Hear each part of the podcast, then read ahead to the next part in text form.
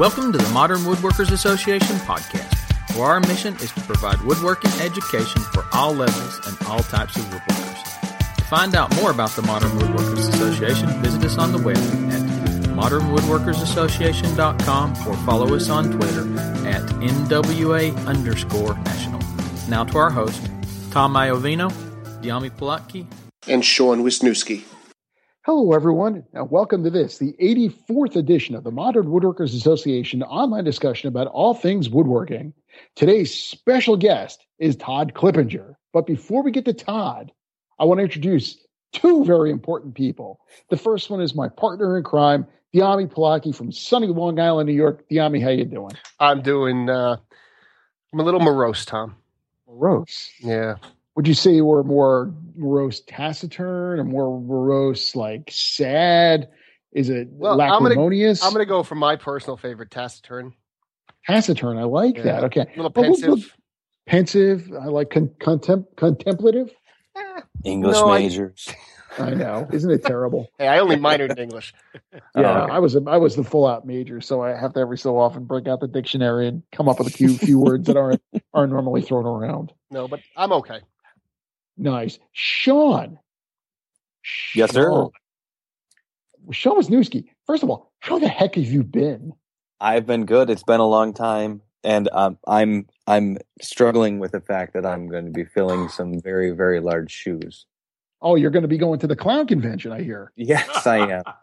My mom so, never let me go to clown college. I'm gonna do well, it myself. There we go. I, I, can I can understand. You know, they I heard they have some pretty good financial aid packages. so if you go to the clown college and fill the giant shoes, it's definitely where you want to be. There you go. So so let's talk about what's going on in the shops.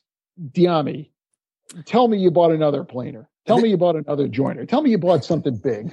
I uh I actually came close to buying a table saw. But... Oh, I knew it. I just knew it. You could you could just feel it out in the ether, couldn't you? I could I could feel that there was big steel headed your way. Uh, but no, I did not. Um, because I realized that uh, though a good deal for what it was, it was still more than I have budgeted for equipment now. So I've spent my time in the shop actually not buying new tools, but fixing tools. I was yeah, I was I've been complaining for the last few episodes about how all the plywood from the window seat has been just sitting on my table saw since I finished the window seat. Yeah. So I went to put it away, which in my shop means taking the narrow plywood strips and setting them up vertically, tucking them kind of between the wall and the track for the garage door, uh, which is on the wall right in right next to my uh, my planer.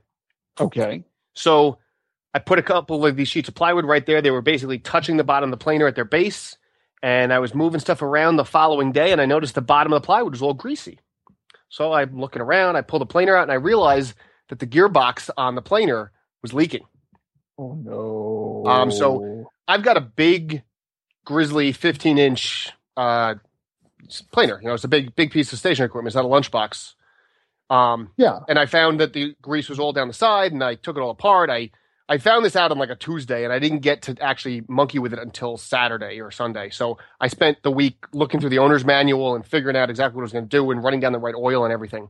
And uh, all said and done, what I found was the gearbox is, I guess it's cast, and th- it's a basically a tub with a plate that gets screwed onto it with a gasket around the side.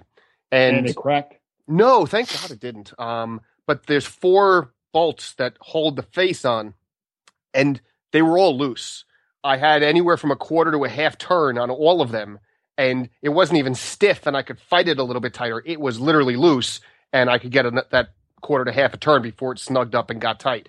So hmm. I had the oil dripping out of the gasket at the bottom of it. So the first thing I did once I, I had to pull some pieces apart to reach these screws and realize they were loose. So once I tightened them up, I then drained the gearbox and I found that I pulled 12 ounces of oil out of it. Of course, nowhere in the Grizzly manual does it tell you how much oil the gearbox is supposed to have. Ah, uh, okay. Um, so I took 12 ounces out and then I had to use a plastic tube and a funnel to get the oil back in because the fill slot is tucked behind the adjustment wheel, and it's a it's a pain in the ass to to do this thing. But you really you really like the maintenance challenge. yeah. well, you know what I don't like is having to go out and buy a new joiner. so I, I, was willing to invest some time in this. Um, and what I found was that the joiner took 16, 16 ounces of oil to go in and fill it. So wow. I was I was four ounces out. I don't think I was out for that long because I didn't notice the stain until very recently. And I frankly I didn't use the joiner in the window seat, so it's been a while since it's run. So I think Mm. I'm I'm hope I'm okay. Um, but I got it all put together. I managed to spill oil all over the cutter head. Uh, Of that course was- you did. That was nice. Yeah. Um, Too so unlubricated now. yeah, exactly, exactly. You know, I want my ro- wood to go through nice and easy. Nothing like 80, 90 gear, gearbox oil to to send them. Um, but I took a scrap when I was all done. I ran it through until it stopped coming out with oil stains. So I think my cutter head is clean now, or at least I, I Nice. all the oil off of it. Um, so it's uh, it should be uh, in good shape, and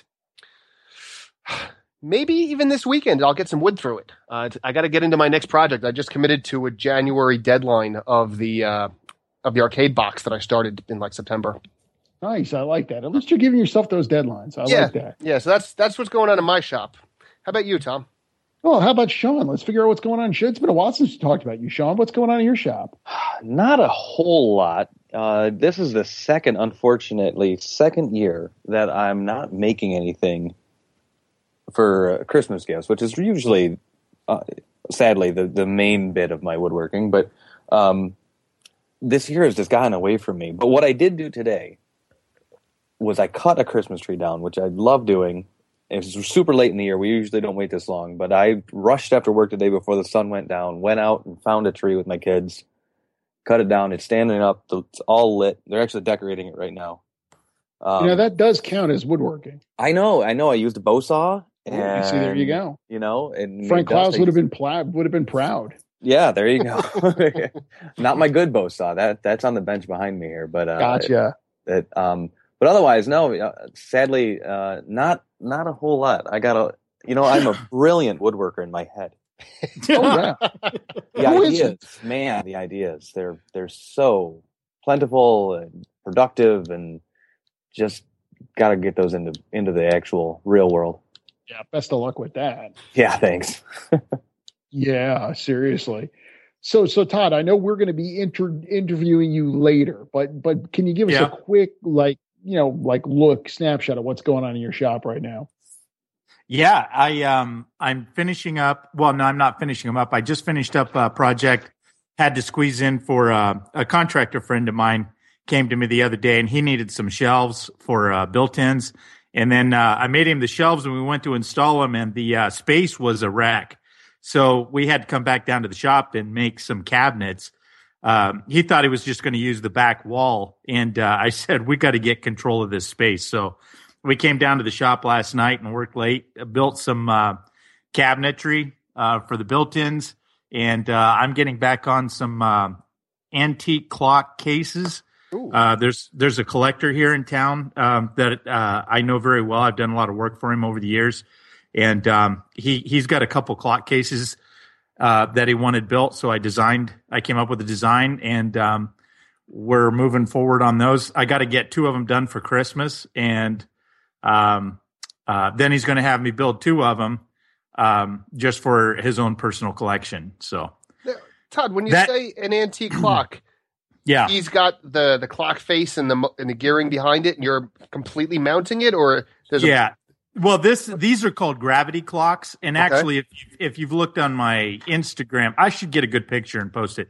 It uh, it has a, a bar that has like saw teeth on it, and the um, there's a gear inside the clock, and the clock is round and maybe like an inch and a half thick, and maybe three inches round in diameter, and uh, it slides down that sawtooth bar, and um, uh, basically that it captures the kinetic energy, and it, it- that's Wow. what turns the clock gears. okay. Wow. So yeah, and it's like this one's from 1930, and he's got he's he has the most fascinating collection of clocks. And this year, this summer earlier, I had built some uh, modern uh, floating shelves uh, for his living room to display a bunch of them, and we had to have uh, um, metal framework welded up to for my uh, for my wood to slide over for the shelves to slide over because I mean these clocks weigh hundreds of pounds. Oh, uh, wow. some- you know, collectively there's there's there's hundreds of pounds there, and so You it's don't like to mess around, do you? You just like to know. go right for it, don't Man.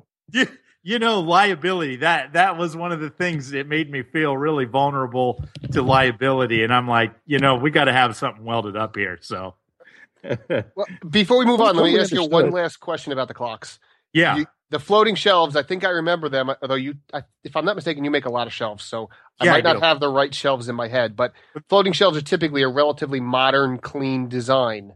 yes. With the the custom boxes you're making for these clocks, if they're antique clocks, I'm assuming they weren't originally a modern design. Are you going for an antique kind of design that would have been period appropriate? Or are you going for something modern? What do you, what, what kind of design do you incorporate into the box for the clocks? Well, the clocks, I think the clocks that I have are they're German and they're like from 1930, but the face on them goes well kind of with Western architecture and and the and and and so the clock case that I'm doing by the way that it has uh a cove molding and it's a little bit more elliptical. It it kind of has this Western feel, and so the clock case looks looks very appropriate with the style of the clock. The shelves were modern, but they display they were just display shelves, and they go with the house.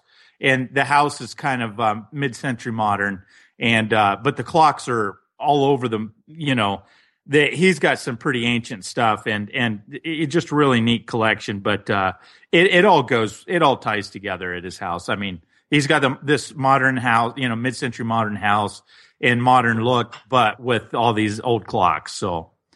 Nice. Excellent. But this is my last paying project. Okay. and I, I've been turned, I've turned all my work down and, and moving on. Ooh, ooh, ooh, we're gonna. Oh. ooh, we're gonna. Ooh, We'll get to that in just a minute. Yeah. Tom, what is in your shop? What is in you, my shop? You shop skirted right this now? question before. Yeah. What's in your shop now? currently currently in my shop right now there are boxes and boxes of christmas decorations um you know that that that have to be uh uh put up. Um there's there's a pile of lumber i still have to sort through.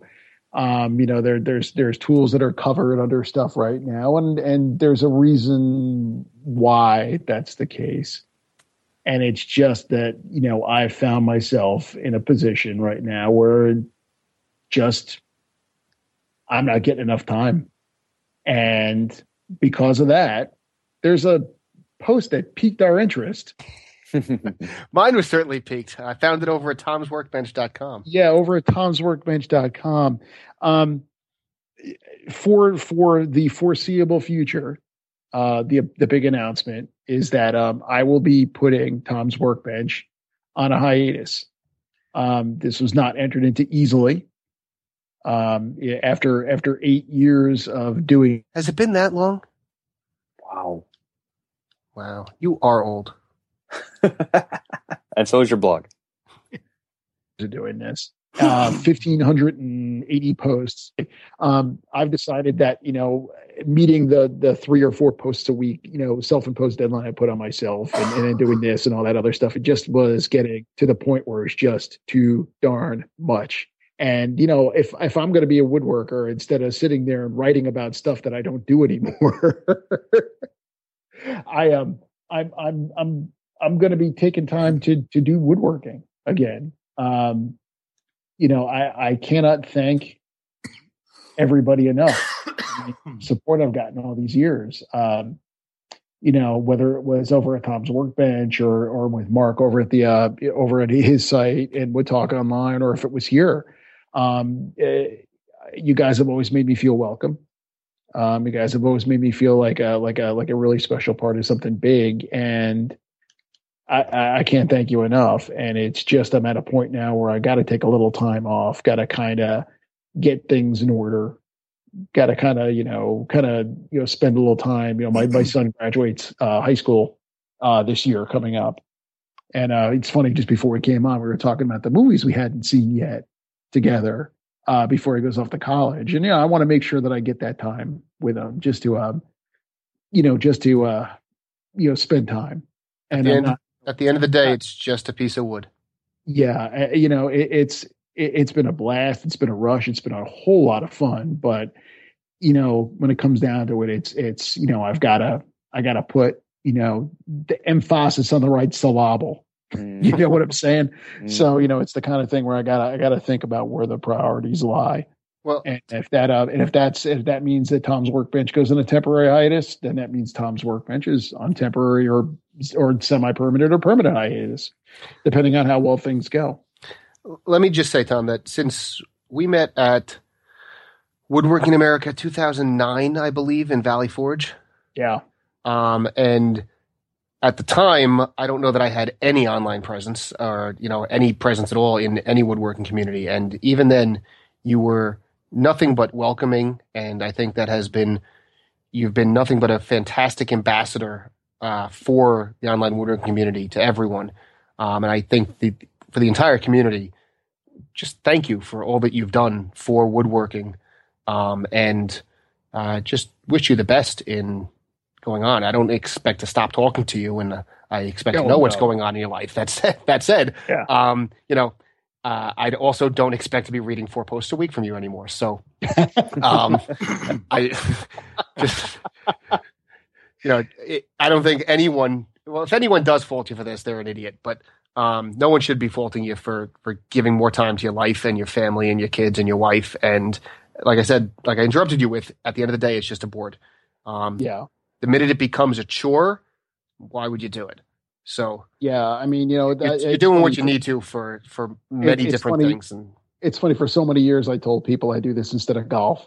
you know, and, and you know, it, it it it became sort of a, a, a you know a vocation as opposed to my avocation, and I want to get back to having it as my avocation again, where I go to get away from the stress of meeting the deadlines. I mean, I'm I'm, I'm in a pretty tough job as it is, you know, and so a lot of demands on my time when I'm when I'm you know in the eight to five, and sometimes six, and sometimes seven, and sometimes eight um you know so this is the kind of thing i want to come to so i can you know escape from that you know to to get away from that stress but to also have the freedom to not be here and to spend time you know with the folks in the inside uh you know my wife my my son so when i need to i can do that so that's the decision why i made it and you know i i, I fully expect to be in touch with everybody throughout this so that'll that'll be what happens I don't want to dwell on this for too long. You've got the post.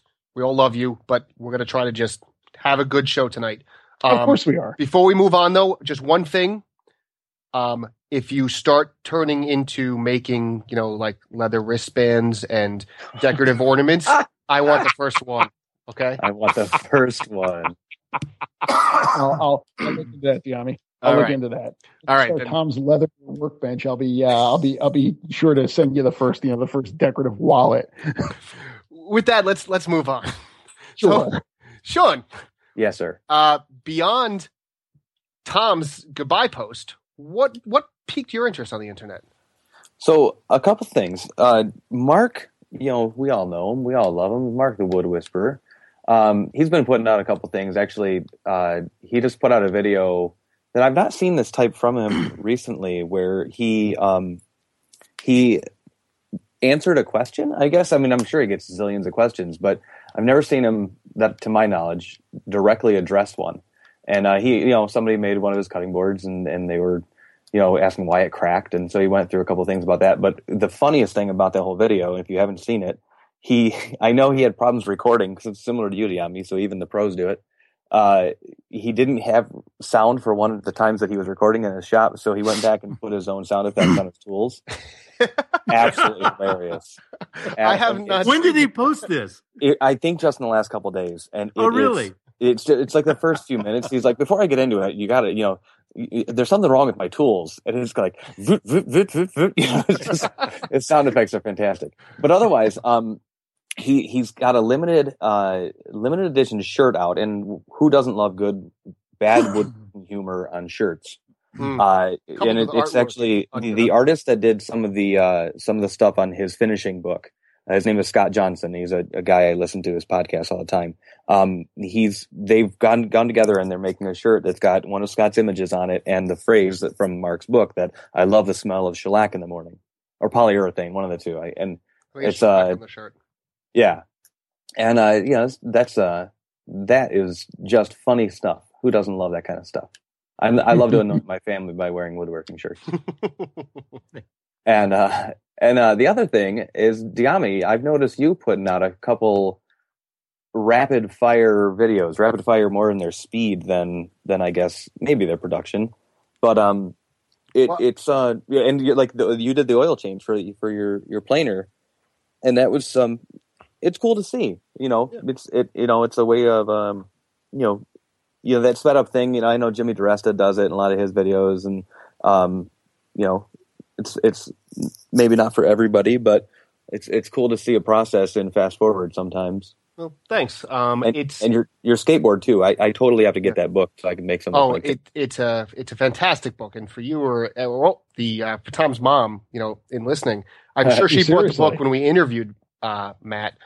But if anyone hasn't listened to that interview, we interviewed uh, Matt Berger, who wrote the skateboard book. Uh, I'm blanking. It's on- okay. My mom's told all of her neighbors. Okay. Oh, good. So um, I'm blanking on the actual name of Matt's books. It's something this the handmade skateboard. I think is the name of the book. But Matt Berger uh, is the author, and I am. I've never been a skater, but having read the book, it is a fantastic book. And as a woodworker, you read it and you're going to want to make a skateboard. And that skateboard I made was the most fun I've had making something in in a while. Uh, it was a very fun project. So. Um, Yeah, it's super cool. yeah, and I'll, I'll tell you, you're talking about the quick videos. What they are is simple time lapse. Um, I have the Re camera, which is this really weird little camera that HTC uh, makes, and it connects to the phone, and you can control it from the phone, and it has a time lapse mode. So I just set it on time lapse, and I go to work. Um, and I kind of like the effect of it in that it takes, you know, that was a couple, that was hours of skateboard making that condensed down to like a three and a half minute video. You know, I I forgot you had that camera. Is that what you Yeah. use most of the time now? Um, no, in fact, I really only use it for the time lapse. Oh, okay. Um, I I got it because I was really intrigued by it, and the fact that you use your phone as a viewfinder, I Right. found I thought it was pretty neat. Um, Yeah. but in practice, what I found is I hate using it without the phone because they talk about how you can hold it in your hand and it's so easy to snap off tons of pictures, and it is. But I I'm not comfortable taking pictures without a viewfinder. So Oh, I okay. if you're gonna pull the phone out, you might as well take a picture with the phone. right, Sure. right. Um, so that being said, I it normally lives on top of my bandsaw in the shop, and when I remember to, I just connect it to the phone and I set it up to take the time lapse. Um, so that's really all I'm doing with it. But really, the reason I'm releasing the time lapse is because they're so easy to edit. There is no edit. it's just it's just the time lapse, and I put a beginning and an end on it, and I put it out. So you'd made a comment, Sean, about how they were they might be quick to produce, and they are incredibly quick to produce, and I think they they they're kind of interesting. And if anybody has questions watching them, let me know what the question is, and I'll go into it. But I'm not shooting the videos really to explain how to make a a, a skateboard or how to change the wheel on a planer, just kind of to show the process. Right. Yeah, it's, they, pure, they- it's more pure entertainment. Yeah, yes, it's the fly on the wall thing. You It- just Yeah. sit and watch it go by. exactly. so You know, So- it's funny. There's a lot of value in those. I think they, you know, they they energize the community so the viewers so much.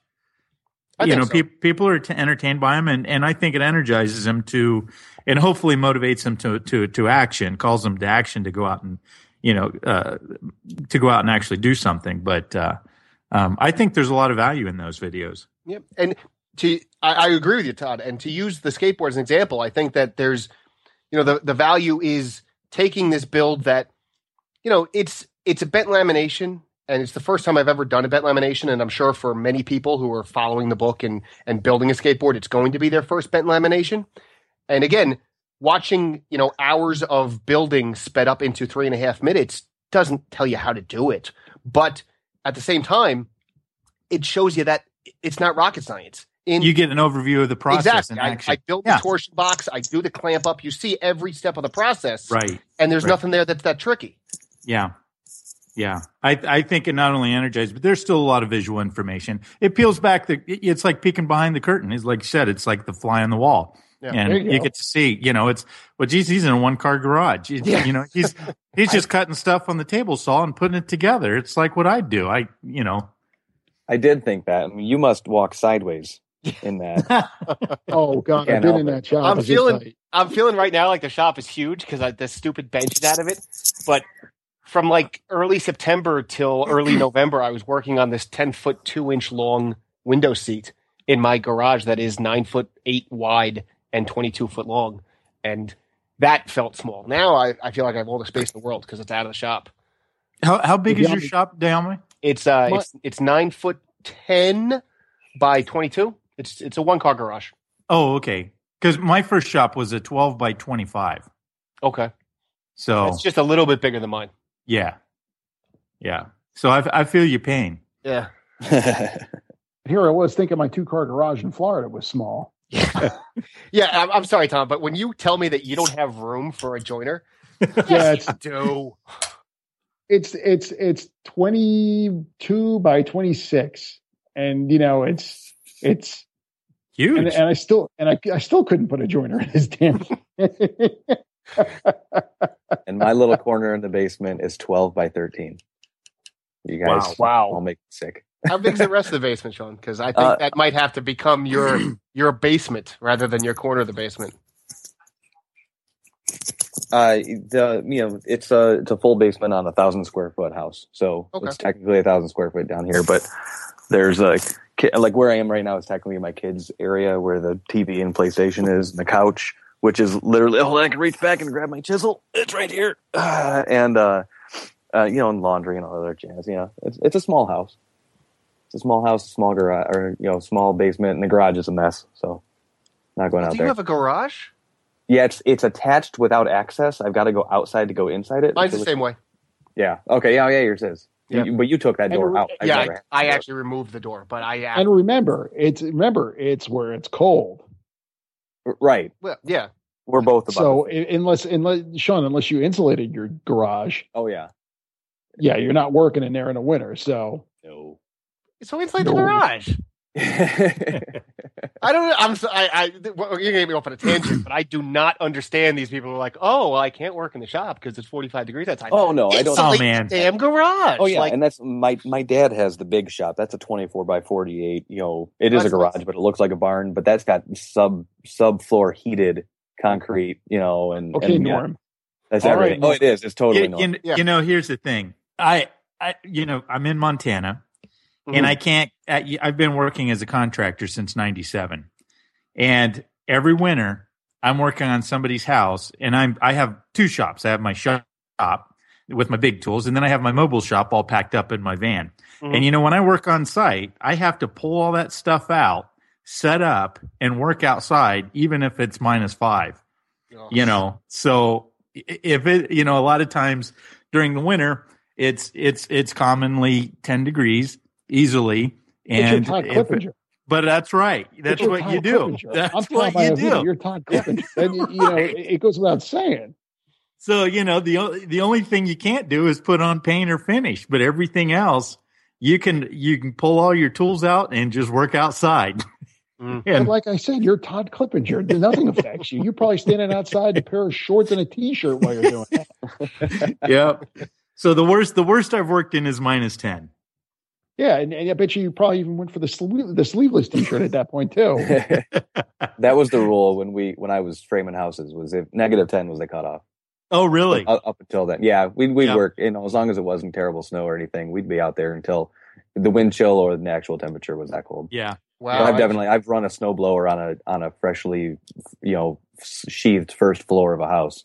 right yeah how many off times last night's snow. Exactly. Yep. Exactly. How many times have I had to move snow off the job site just to work? Oh yeah, And- I feel like a It's not in. Florida. We, we cut it at 20 degrees. Yeah. Florida. just Yeah. white sand there. Uh Yeah. huh. Uh huh. Not in Florida. Just wanted to say that. Are you suggesting we all get weak like you, Tom? Yes, you all have to become weak like We- me. Yes, You know, I did used to live down there, so you see, but it's the I know. I know you. what it was like. Yeah. When you squish around in your boots. Oh yeah, that's the fun part. Okay, well, Tom, All right. since we have you, and we know that you're willing to work in your in your shorts and your sleeveless t-shirt at minus ten, tell us about the American Craftsman Wood Workshop. What what's going on over there these days? Big changes, man. Big changes. Tell Um, us, tell us, tell us. Yeah. Well, you know, I read your post and I was just like, there's another one. There goes another one. The problem we run into is time. And, you know, we, we all only have 24 hours a day and we all only have so many days a week. We have jobs or businesses and family and trying to split all that time up, you know, plus plus do some woodworking uh, for fun and and sleep. So, anyways, yeah. Well, I could tell you, I could tell you what it's not. Yeah. because because of the way that I work. But uh here's what happened. You know, I started sharing back in like 2007, right after I got my MacBook. In fact, the one that I'm on right now. Uh, um, you know, I started sharing like at Lumberjocks. A couple years later, just about almost two years later, I posted my first video. And I've really been helping people a lot since 2007, since I got online. And um, even though you don't see me so active lately in the last few years on the community so much, I do help a lot of guys, especially small pro, a lot a lot of guys that are breaking into the business. Mhm. And um, I'm always helping people. And I just love it. And I've had guys come through the shop, just a few guys. And uh, one thing that I have always enjoyed was was teaching. And and the guys have even said they're like, man, you ought to be teaching. You ought to be running, having given classes and and what have you. And and you know, I've actually run the numbers and all that. And uh, I'm good friends with Andy Chidwick, and he's got a Okay. woodworking school. Oh, and yeah. you know, and I've even gone out when uh, he has the uh, the high school kids come out for the Uh-huh. summer and they do a class. I, I've gone out for that. That's cool. And um, uh, so I really enjoy that. But I'm like, you know, the numbers really aren't there. I can't. I can only hold so many people, and for me to make the investment, you know, to to expand the shop, to take more people in. I mean, there there's there's a huge amount of money involved, and uh, I'm Involved just in like, setting up to do classes. yeah, yeah. Okay. And I'm just like, you know, the best way that I can reach people is to stay online. It has the lowest overhead and investment, and I can affect the most people. And um, I have been trying for the last couple of years actually to, you know, my plan was oh, I'll work as a contractor and in my spare time, foolishly, yeah, Oh please laugh, please laugh to show how ridiculous that thought was. and in my uh, spare time, and I have nothing else to Yeah. do. right. So I'm meeting all these deadlines and I'm working like 70, 75 hours a week. You know, I'm like, yeah, in my spare time, I'll develop, uh, I'll develop plans and stuff and I'll help woodworkers and, you know, make videos. Well, it wasn't happening. And, uh, and a few weeks ago, middle of November, I woke up on my 50th birthday and, uh, 50 is kind of a benchmark in life and you sort of examine where you're at. And I realized it was not reaching my goals and I really did need to come up with an exit plan with what I'm doing because my body's breaking down pretty, pretty badly. Mhm. And um, Let me stop you there for just for a second. Tom, Yeah. if I can. yeah, I know a couple years ago, maybe it wasn't a couple, maybe it was only a year ago. You kind of tried to transition. I, I think you did. Maybe you only tried away from like renovation into more furniture and m- more stuff you can make in your shop rather than Oh, yeah. Yeah, yeah. houses. Did you know, Did you make that transition? Yes, I did. Okay, that's what's funny is I was like, okay, I'm going to get better control of my schedule. And I was actually having some health issues due to some of the exposure that I was having in remodel. Mhm. And and so I'm like, I'm working from the shop, and actually that move just happened back in February. So I did my Oh, last okay. kitchen, my last kitchen remodel in February, and in fact, I had got sick off that job. Uh, I, w- I kept getting pneumonia, and there are certain Ew. things I'm I'm getting exposed to during remodel, and I was getting pneumonia like twice a year, and you know it's it's it's a lung infection, and turns out there's some things that are very specific that to remodel in remodel that I'm getting exposed to that causes that. So mold, yeah. so right, mold and dead rats and all the mice feces and all that stuff back in, you know, in, under the cabinets and stuff. So it's the biologic material that I have a real problem with. And and so I'm like, that's it. You know, the doctor had a real come to Jesus meeting with me and said, you got to figure out something else. And then she said, you know, this is killing you and you're already shortening your life and you've lost lung capacity. You need to think about what you're doing. And um, I'm like, well, I'm going to quit remodel. So I did, and things picked up really well. And I bought new equipment this summer and I started thinking about expanding the shop so I could take on more stuff. And then I just realized I'm like, you know, I'm still tearing my body down. My joints, my joints are killing me. And, Mhm. and, and I'm like, you know, it's very physical work still. And, and, uh, you know, the thing is I've been, I keep, I've been setting up infrastructure to, to create video you know, and and I'm like, I love that, and I that was my plan was to create something that woodworkers could purchase that I could transition out of. You know, I could make that my business, writing articles.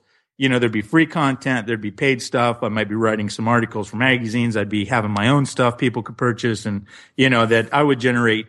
I would turn my business that way. Well, Sure. the whole concept of, of transitioning out gently is not not happening. And and uh, I just woke up on my birthday, and that was a point where I just said, I'm done with it. And I literally, if I had had a job, I would have just called in and said, I'm not coming in. Being a contractor and having contracts that I'm a you know bound to, Mhm. I had to finish those up. So Sure. that was middle of November, and I'm finishing up my you know I'm working on finishing up my last projects now. So that's I'm literally stopping. The cash flow will stop immediately. It is absolute risk, and uh, we'll see what we can make this bird fly. So so now we're kicked we're kicking this out of the nest. And Yeah. what are we kicking to? Kicking to these shop classes. Talk to us about those. Yeah. So I got uh, I got the domain American Shop American Craftsman Shopclass.com. And because my website is American Craftsman Workshop. And you know, that kind of just came out naturally because I went by Todd Clippinger American Craftsman as my business. And so when I started sharing online, it just naturally turned into the American Craftsman Workshop. So to give cl- to do the classes, I'm just going to call it, you know, the American Craftsman Shop Class. And um, and and it was in fact on that day, I had looked. I just searched online to see what sort of platforms there were, and I bought into. Uh, there's a platform called Teachable and one called Kajabi, which is in beta, and you can't you can't get into it right now because it's closed. They'll be launching in 2016. But anyways, what it does, it's a platform. I have a square. I have Squarespace as my website platform, Mhm. and I know a lot of people are on WordPress, and there's a lot of nice plugins and stuff. But Sure. um, um, this is a self-contained platform. They take the the shopping carts there, the checkout, and all that stuff. It's all self-contained. You can even have a blog on it, and um, um, you can anybody can make a class and and break it down into lessons.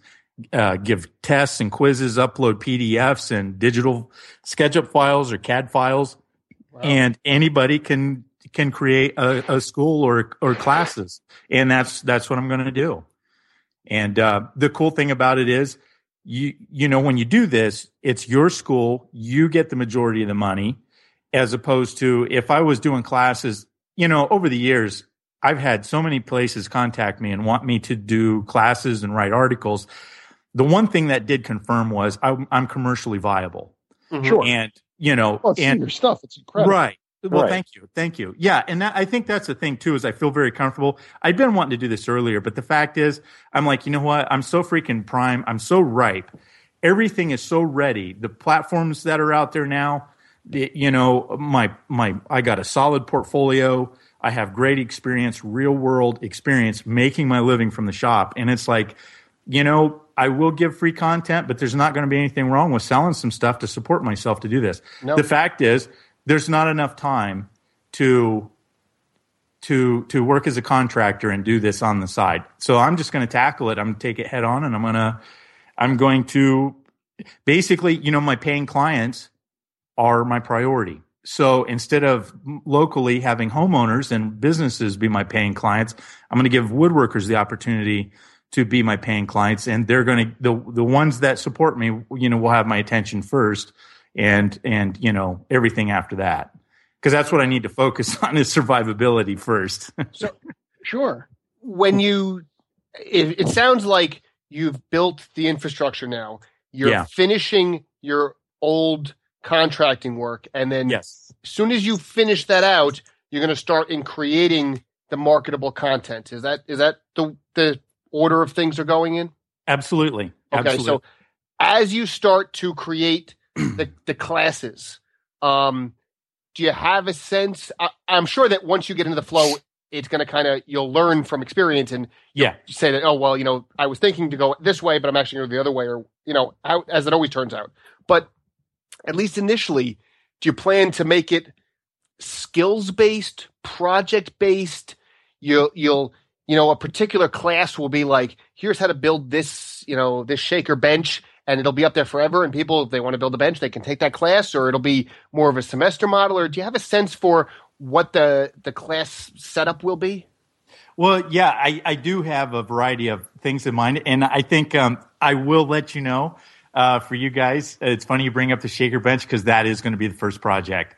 I have I have given out hand drawings, my my personal notes and hand drawings for that project. I've sold so many of those things over the years. They are a huge favorite, and and they they are a great beginner project, and um, that is going to be the first one that I put out. And um, I think what uh, you know, I was just thinking about it today. That probably what I will do on that one is just to show what a great piece it is. You know, it's if you look at my website and you go to my gallery, you'll see the shaker benches, and they're beautiful.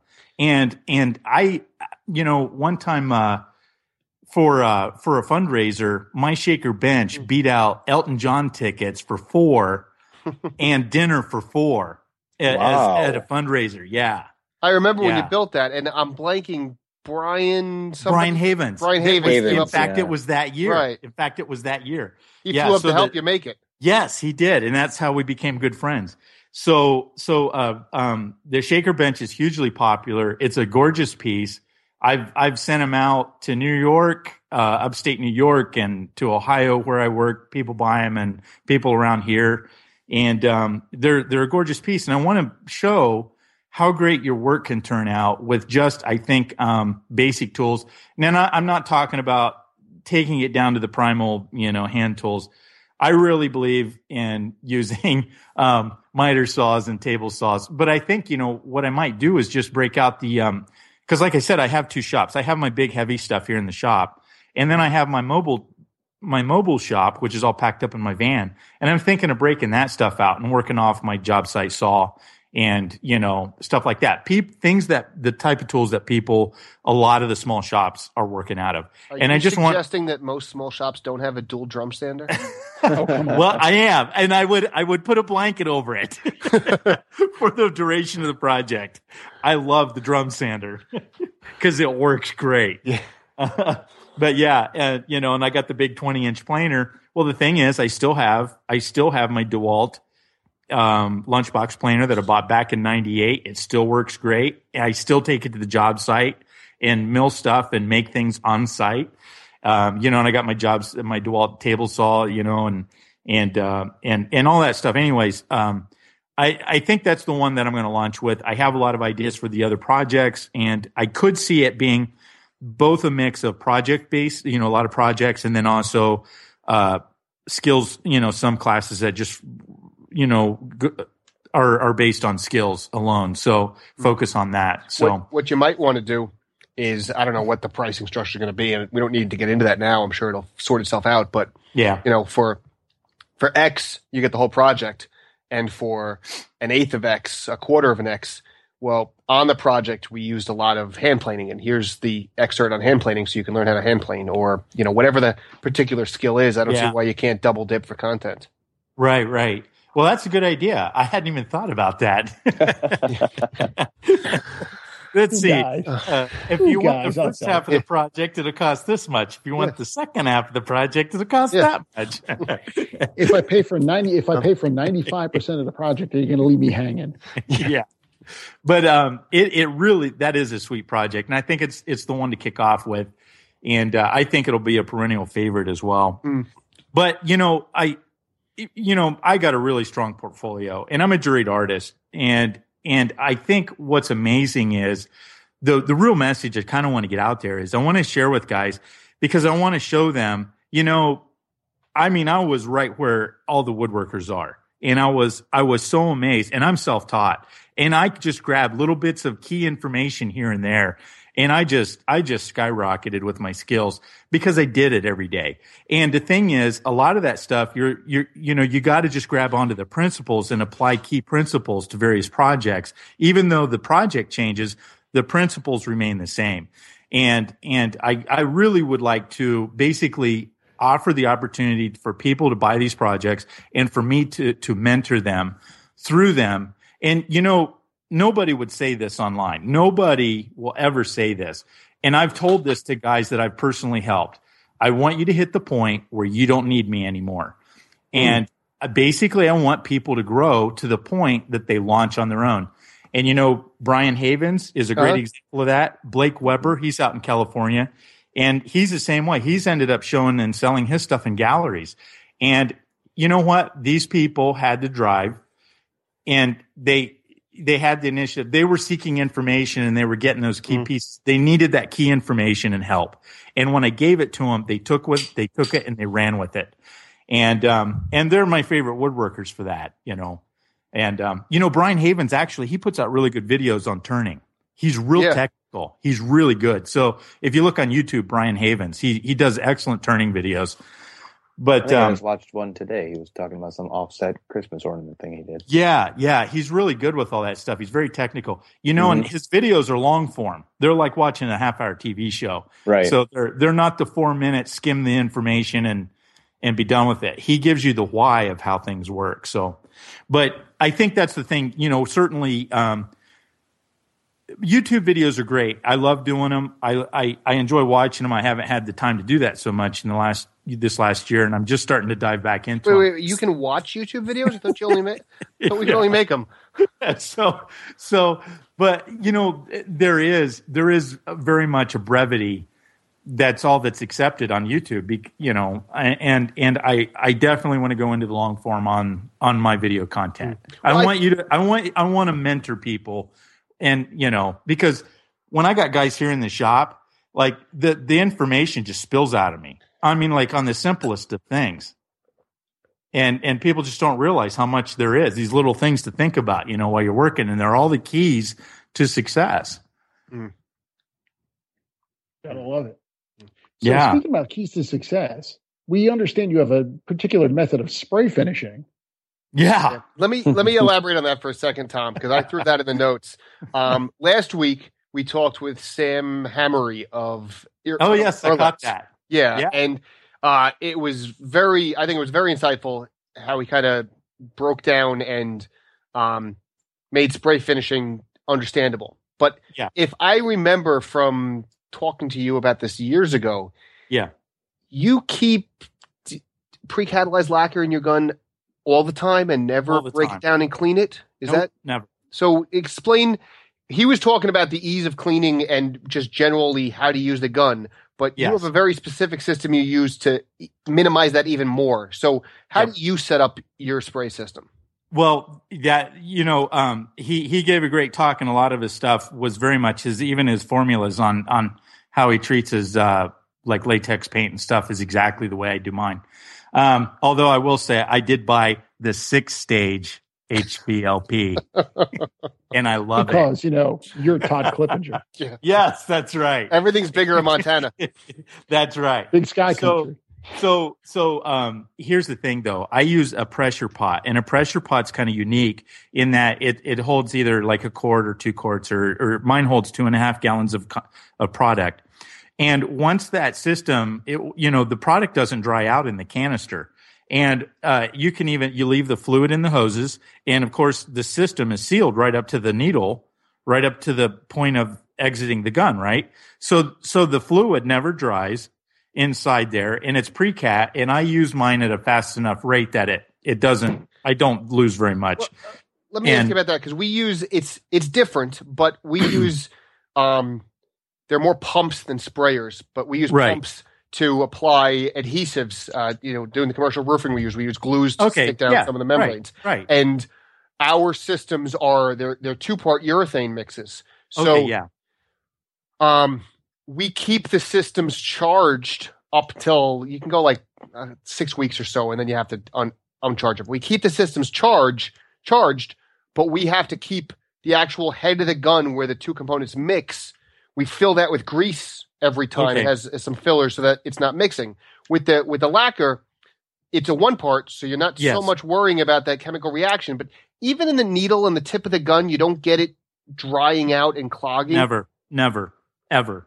I've been I've been running this pressure pot for you know over twelve years. Man, I'm heading like into fourteen years with this thing. And the only uh, today I bought a fresh gallon of of uh, pre-cat lacquer, Mhm. and the the pre-cat lacquer that's in the pot is a couple months old, and um, I'm almost done with it. And I will completely run it out, and I will take it and put it in like a quart container to isolate it even smaller, so the dip tube can pick it up. And I will I will completely finish off that that batch before I put in the new batch, because I don't want the old stuff you know, starting to catalyze on me inside the new stuff. I don't want to mix it. You know? Right, right. Now, So, but yeah, what I did was, you know, what happened was to make money, I realized I need to cut down my finish time. Well, part of that finish time is cleaning up your equipment. So I can, I can pull my pressure pot out. I'll pull the, um, the cap off the gun, put the rubber tip of my blower nozzle on the end of the gun and I'll back blow it. I'll push all the fluid out back into the pot. I'll boil it in there uh, just by pushing air into the pot. And mm-hmm. and then I'll I'll I'll put the cap back on. I'll open the pot and still stir it to get all the sediment off the bottom. And and then I just charge the line again and start spraying. When I'm done, I coil it up and stick it back in the corner and I never have to clean it. There's So no cleanup. Hmm. you're you're not leaving the gun charged. You're blow. You're from the tip of the gun. You're blowing Yeah. air backwards through the gun to, to Right. When I first start out? right, when I first start spraying, what I want to do is mix everything that's in the system. And so Okay. Everything that's in the hose, the 25 foot hose up to the gun, I'm just pushing that fluid back into the tank So you and you, then mixing it. you put the gun away charged, and then now you're taking Yeah. it out the next day, three days later, whatever it is. Yeah. You're Yeah. taking all the fluid that was in the hose and the gun. You're blowing it back into the pressure pot, Yeah. mixing the pressure pot, and then recharging the gun. Exactly. Okay. Yeah. And And and I want to leave the fluid in there because it stays wet and it never dries. If if you get air in the line and it starts drying out inside there, Mhm. then then you've got problems. right, right, right. Yeah. Okay, so Yeah. the the pressure pot is pressurized by a compressor outside of the HVLP, right? Yeah, yeah. Okay, no, so- I did find it interesting. Mhm. Uh, your guest last week made it sound like it was a difficult thing to have a compressor and it was messy and it was a hassle. It's not. I just, you know, I blow my compressor down. Two, or, I go in, I blow it down first thing in the morning. I blow it partway through the day. I blow it later in the afternoon and before I leave the shop. I mean, I I don't have an automated blowdown system, and I keep thinking, yeah, I'll get one, and I never have. Okay, when you say But- blow down, what do you what do you mean? Oh, I'm sorry. Yeah, I blow down the moisture out of the uh, Oh, of the okay, okay, okay. and okay. and out of the line because then I have a filter right out of the tank, and then the hose goes up into the the the line goes up into the attic. So gravity will bring back a lot of the um you know if I shut the tank off, uh, the air pressure buildup in the line will blow back any moisture in the line. And I've never had problems with moisture ever okay, but or oil in the system. I've I've kept I maintain, but I I'm exceptional at maintaining my equipment. the um, the, that's that's interesting. But I want to get back to the HVLP. Yeah. because it's all about me, frankly, and I have an Yeah. I'm not spraying with a compressor. Yeah. Um, let's assume that. Well, I don't. Well, have, he- I don't have a he- pressure pot. I have Right. a two-stage HVLP. Is Oh, there a way to leave that? is there a way to leave that charged, or since I'm running No. out the gun, I'm going to have to be cleaning it the whole time? Right. So my my my HVLP, I'll leave stuff in there overnight, but I don't leave stuff in there. I don't leave product in it long term ever. And um, basically, the system is closed. You got the lid on, and you know you'll have product up in the tube and in within the gun, and you're okay with that. You know, uh, as far as I I leave it a day or two if I'm using for continuous use. But um, but with the the pressure pot, I mean, I've had fluid in there for years, on end, nonstop. And uh, like I said, I'll run product out before I introduce the new gallon. But I mean, that's since I've had it, I've owned it. That that pressure pot has had fluid product in there for years on end. So, um, Gotcha. you know, and he's he's right too. You know, the more you clean out your HVLP, it, it only takes it takes me about fifteen or twenty minutes. You know, my stuff looks like brand new, and I use it all the time. Um, Hmm. so I I do a pretty exceptional job. It's a military thing; it kind of ingrains in you. so if you take care of your equipment, it takes care of you. But uh, you know, I think a lot of that stuff, you know, people just don't understand too, is is how easy that that stuff is. Um, you know, one of the biggest things though, I got to tell you on the on the HVLPs, the more expensive systems. Probably one of the big one of the big differences like between your system and mine. It's not it's not necessarily the fact that I've got more stages and it's more powerful unit. The more expensive units have a better hose. When the hose comes off of the um, the hose acts as a heat sink. Okay. So by, by the time the air gets to the gun, I'm blowing room temperature air again. So so I don't, you know, when you're the cheaper units blow a lot of hot air and they mess with the finishes, but my com- but the good ones, the hose has this heavy section like six feet long at the at the beginning of the hose, right off the uh, turbine unit, Mhm. and it absorbs the heat out of the air. By the time the the air gets to the gun, you know, with 30 feet in between there total, um, I'm blowing room temperature air again. And the only time that it won't work effectively is if that hose is laying out in the sun and it grabs the, the, the you know, it heats up from the sun. Right. Right. Okay. So when you extract the heat out of the, the, the air, you eliminate a lot of the problems that are inherent of the HVLP systems, okay. which is the hot air. You see, that's Ooh. not a problem I've ever had. I've actually, well, I have a two stage unit. It's sitting in a box in my attic. Yeah. Um, but the only experience I've ever had with HVLP is with my dad's, and he now his system he bought in probably 98 or 99 so it's old at the time it was a top of the line fuji it's a three Oh, yeah. i think it's a four stage Four um, Fuji makes nice units. yeah, but he sprayed his his kitchen is all he we were very good friends with a carpenter who I need to bring on the show one time, uh, Kieran Trainer. He's a classic Scottish trained carpenter. He was an actual apprentice for years. Really nice guy. But um, my dad's entire kitchen is is handmade, um, all frame and panel construction, and the whole thing was sprayed when it was finished. Yeah. Um, and I did a, a, a bit, little bit of that spraying, and I've monkeyed with it eh, with the same spraying. And they were spraying polyurethane because it was a kitchen, not because it was a you know a- an actual product. And Sure. the thinning of the polyurethane and the cleaning of the guns afterwards, it was a pain in the ass. Yeah. Um, so it kind of turned me off spraying. But from what I understand, talking to Sam and now talking to you, is that you use the right finish, maintain the guns properly. There's an efficiency to be gained, not a Yeah. whole lot more work to to prep it and to clean it. Right, right. Yeah. Yeah, my that's the thing is it, it you become very efficient at it and because I use mine a lot and I spray everything. I spray latex, I spray I spray shellac, I spray waterborne finishes, not very often though, uh, unless they're specked out. Okay, see, I, Um, th- I thought you were only spraying lacquer because it lets you Yeah. just see the system set up. 90% of the time I'm spraying lacquer. And I spray a lot of pigmented lacquer too. It's pigmented lacquer so awesome. Um, because it sprays, the- it's exactly the same thing, except it's got pigment in it. And I mean, nothing looks like it. It looks, it's like an automotive finish. And, um, uh, but, but, um, you know, because I spray a lot, you get adept at number one, cleaning out the equipment and also understanding how each one of the things handle. So you become very efficient at it. You know, that's the secret to woodworking is you got to do it.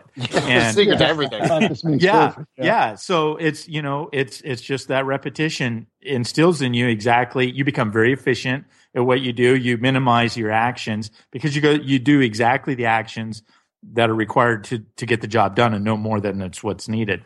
And um, so yeah, HVLPs are great. You know, and I got to tell you, I bought a six stage because I do spray a lot of uh, latex.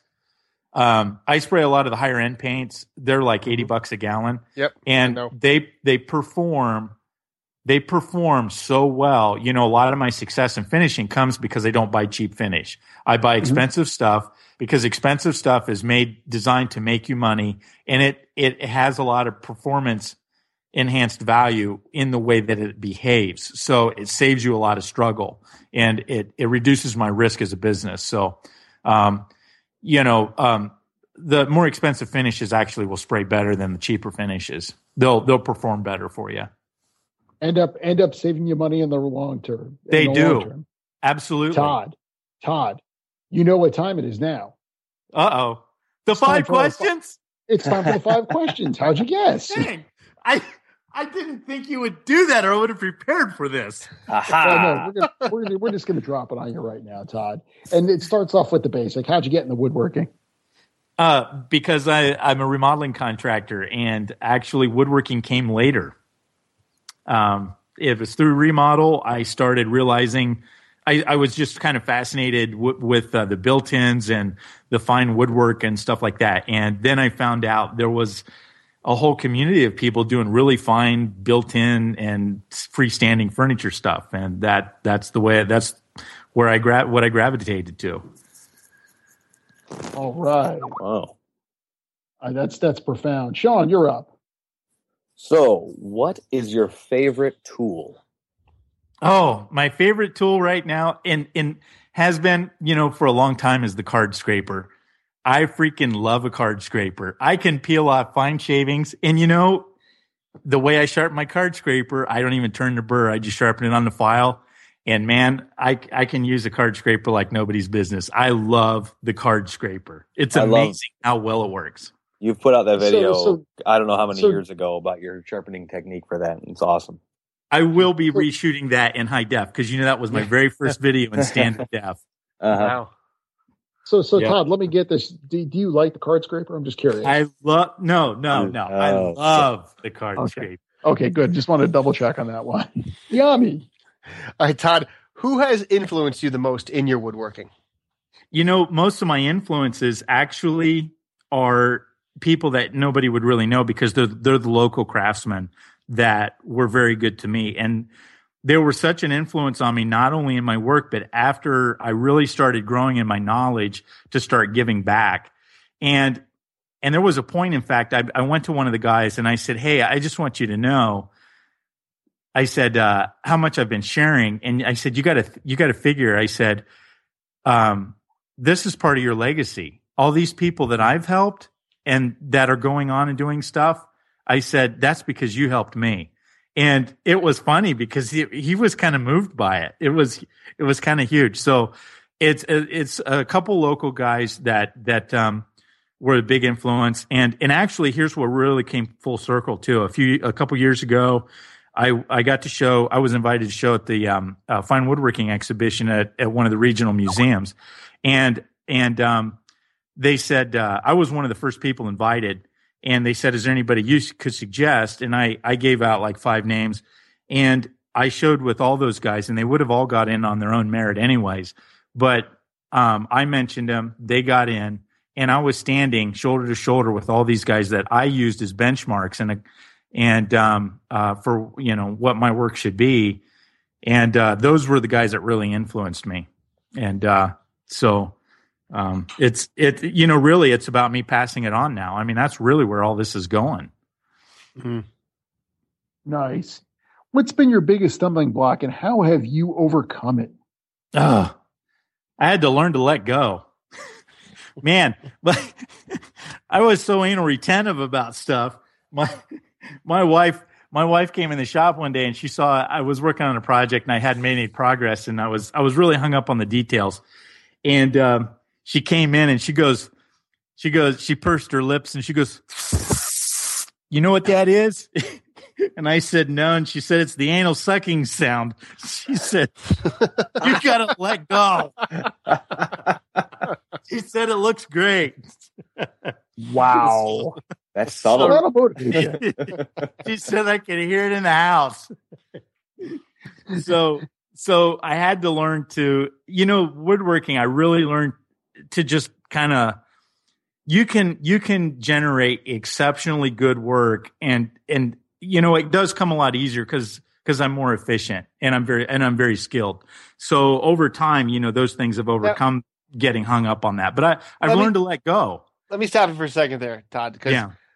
I know you pretty well, I think, and you know when you when you talk about how skilled you are, it can come off as bravado. But I think that you certainly have the skills to to back it up. So just for the people who are listening, two seconds. Talk about how long it took you to become so skilled and all the work that went into it. Um, man, that's that's kind of hard because it's just been continued growth. And you know what's really cool, actually, too, is I'm not. I haven't reached the end. I mean, there's so much more to learn, and um, uh, but at what I do, I am pretty skilled because I do it every day. And actually, too, there's, you know, there's there's this this false thought that there's no skill in using power tools. Well, I work around a lot of craftsmen that do great work on high end homes, and we all do work with power tools. And Mhm. I mean, a perfect example. Um, you know, people talk about coping, you know, and getting the coping saw and like coping things to fit together, fine trim. Mhm. You know how you know how carpenter, you know how we do it. The jigsaw. And I'm talk, I'm t- no, no, a grinder. oh, okay. We we Oh. cope we cope with a grinder, and you know what? The copes fit perfectly. The thing is, whether it's using a skill saw or or you know um, the grinder for coping or whatever, the thing is, it all t- it really takes skill because number one, these machines can take your fingers off really fast, and you can damage the product really fast too. So, um, you know, the thing is, I I developed very quickly with my fine woodworking skills, but I had been building my hand my skills with power tools, you know, for years before that as a as a carpenter. So so I transitioned into that very quickly, um, really, and I was exposing myself to a lot because in working on houses, I'm exposed to a lot of ideas and designs and and what looks good and what doesn't. So So eh, could I could I sum this up by saying that exposure, yeah, passion, and yes, practice, practice, practice, practice. you leads- nailed it, brother. Okay, You did. just just That's making it. sure. Yeah. Yeah. So, you know, it's really important to visually stimulate yourself with, Well, that sounded horrible. Anyways, hey, hey, hey. Ooh, hey. wrong path. Anyways, uh, to, to, um, I really recommend people go to Parade of Homes and go to, um, art galleries and, and just see as much as they can. There, you can, you can get a lot of stuff, inspiration online, but the fact is, when you are seeing things in person, in actual space, in, um, you know, actual form, you will, you will, you will grow faster, I think, than just seeing stuff online. Um, so I encourage people to get out. My wife and I are very good about taking, you know, uh, getting out and spending time together and going to the galleries, and we enjoy that. We know a lot of artists too, so those things really help as well. It's it's it's wonderful. I was lucky enough. I'm I'm going on a tangent here, and I'm sorry, Tom. We're going on. Um, I got to meet Wendell Castle last week. Oh yes, Um, and that's right. It was both amazing and unexpected. Yeah, disappointing is the wrong word, but I was I'm so enthusiastic about this damn woodworking community that I Yeah. think that everyone who works in wood is a woodworker. But he blatantly said he is not a woodworker. Now, not in terms that he doesn't know what he's doing with wood, but he sees himself as an artist and as Yeah. a sculptor, Right. not as a woodworker and a furniture maker. And it took me a while to come to terms with the different mindset. And uh, ultimately, one is no more valid than the other. Uh, I just happen to have the woodworker mindset. Um, so anyway, I'm really deriding this, but what I was looking to do was just support your thing that get out and meet other artists. Yeah. Um, it really does keep you inspired. I have to give you a really big tip on this. Okay, what you when you when you went, what, did you go see a lecture? Did you see him at the he- show and a there's a- lecture? there's- he's got an exhibit at the Museum of Art and Design in Manhattan, and yeah, uh, last last Thursday, last Tuesday, Okay. sometime last week, um, Yeah. He gave a lecture about the exhibit. So he brought it. He came in for one day to do the lecture. So so when I was working in Ohio, I I saw in the paper that he was showing at a gallery in Columbus, Ohio, and the opening was at you know like seven or six or something. Hmm. So what I did was I ran to the gallery. I was I was you know about forty miles away at that time, and uh, working in Central Ohio. So I, I went down to the gallery early, Mm-hmm. and the gallery was open. It Yeah. was just that the opening started at six, but I went in, you know, before five. Well, guess how many people were in there? Half a dozen, Yeah. and they all worked for the gallery in Wendell Castle. So I got to talk to Wendell Castle for you know half an hour just with nobody around. Yeah, no, that's um, great. Yeah. So, you know, if when when I go to shows like the Western Design Conference or whatever, and I go to the lectures, I go in I go into the lecture halls early because whoever's giving the lecture has to go set up. Well, Mhm. guess what? You get to talk to them in private Mm. So That- that's actually how I met Tom is by getting to the Woodworking America marketplace at seven o'clock in the morning. Yeah, so I've had some great conversations with That some very talented people. And uh, you know, that's the way I got to meet Sam Maloof, and that's the way I got to meet Gary Knox Bennett, and the way I got to meet Wendell Castle. And you know, that's like huge.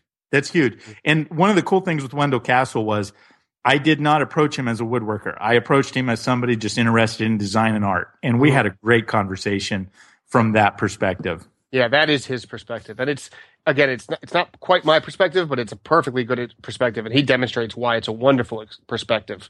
Um, but I derided us a little bit, so I'm sorry. Let's get back to your Yeah, fifth, your fifth question.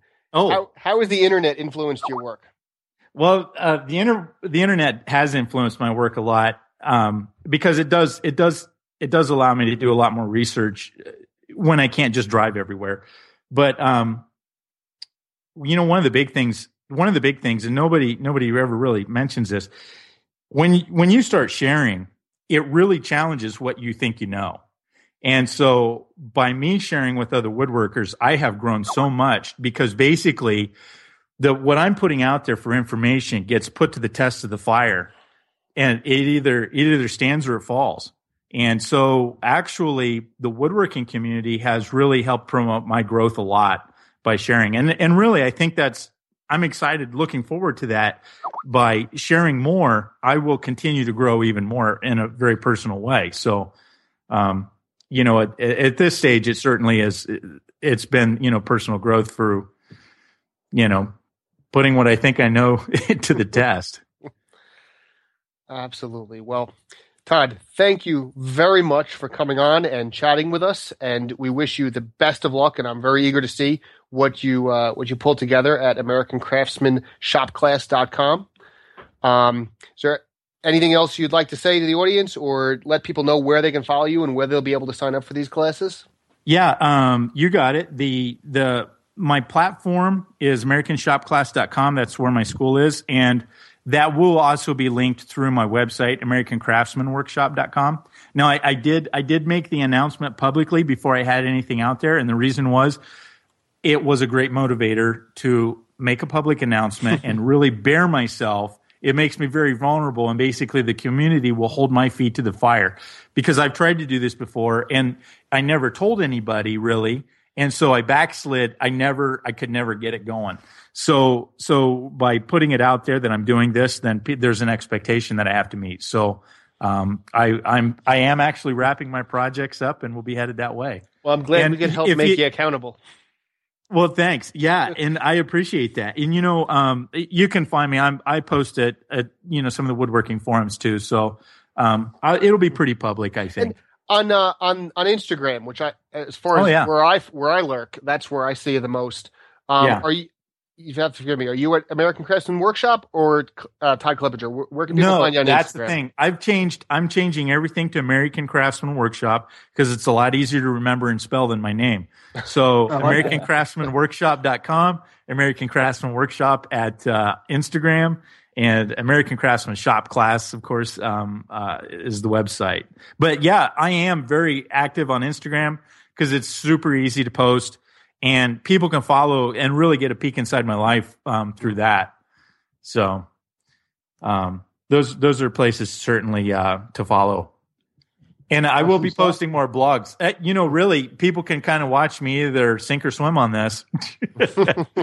so, um, You'll, you'll be swimming. You'll you'll be you'll be swimming. You'll be soaring. Actually, that's what's going to happen there. Forget well, this. well, I mean, the one thought that I keep going through my head is, you know, for the last two years, for all the hours, the effort, and energy that I put into my business, and even in this last summer, how um, it started to grow right away by just going to the shop. What if I'd been able to, con- you know, focus that same energy and time into just producing content? You know where I'd be right now? You know, Mm. I'm like, You'd be six months ahead of where you are right now. yes, that's right. That's so I guess- where you'd be. I guess we're about to find out. Yeah, you're about to find out. Come back Yeah. in six months and tell Yeah. everybody. Yeah.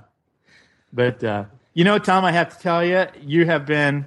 I I I was I was amazed, just like everybody else, to see your post, and and I got to tell you, you were one of the people that was just always fun to follow. You were a great guy, and you bring a lot of energy to the woodworking community, and I've always appreciated that. Well, thank you, Todd. That means a lot. That really does. Coming from somebody as good as what you do, that that that means a lot. So thank you so much. All right. So the next uh next episode, that's the word I was looking for. That's it. Um, we're gonna have a chat with Keith Keith Decent, who is I hear a- he's pretty good. He is uh, He's- he's, he's all right. Yeah. He's decent. I'm sure he's never heard that.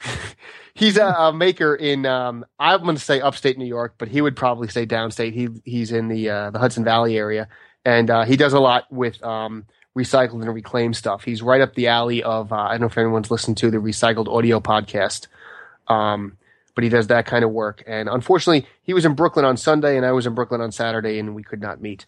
Uh, never the twain shall meet. Exactly. But I, I have been able to stop by uh, and see his wares, and he's a he's a nice guy, and we're gonna have a chat with him uh, in about two weeks. So that'll be the next episode, and then um, coming up, Tom, since you're unfortunately not going to be going, I'm going to at least make you talk about the upcoming shows. Yeah, um, you can see Sean and Dyami um, coming up at the up uh, at the uh, weekend with Wood 2016, which is going to be taking place May May 19th through the 22nd in Des Moines at the headquarters of Wood Magazine. Um, when you see everybody say, be sure to say hey.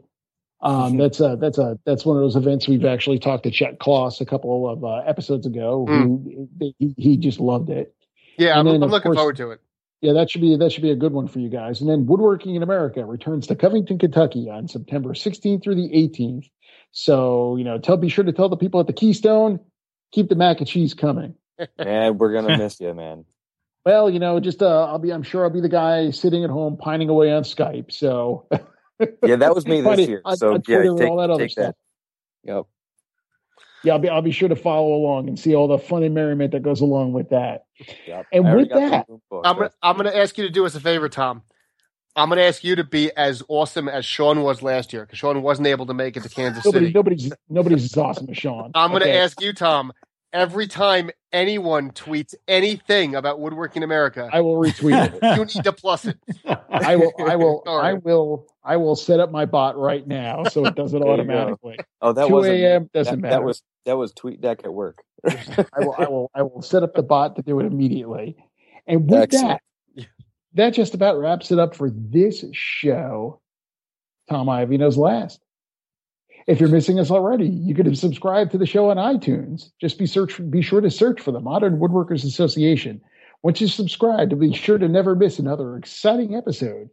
And while you're at iTunes, please be sure to leave the show a five star rating. It helps the show's rank so others can more easily find it.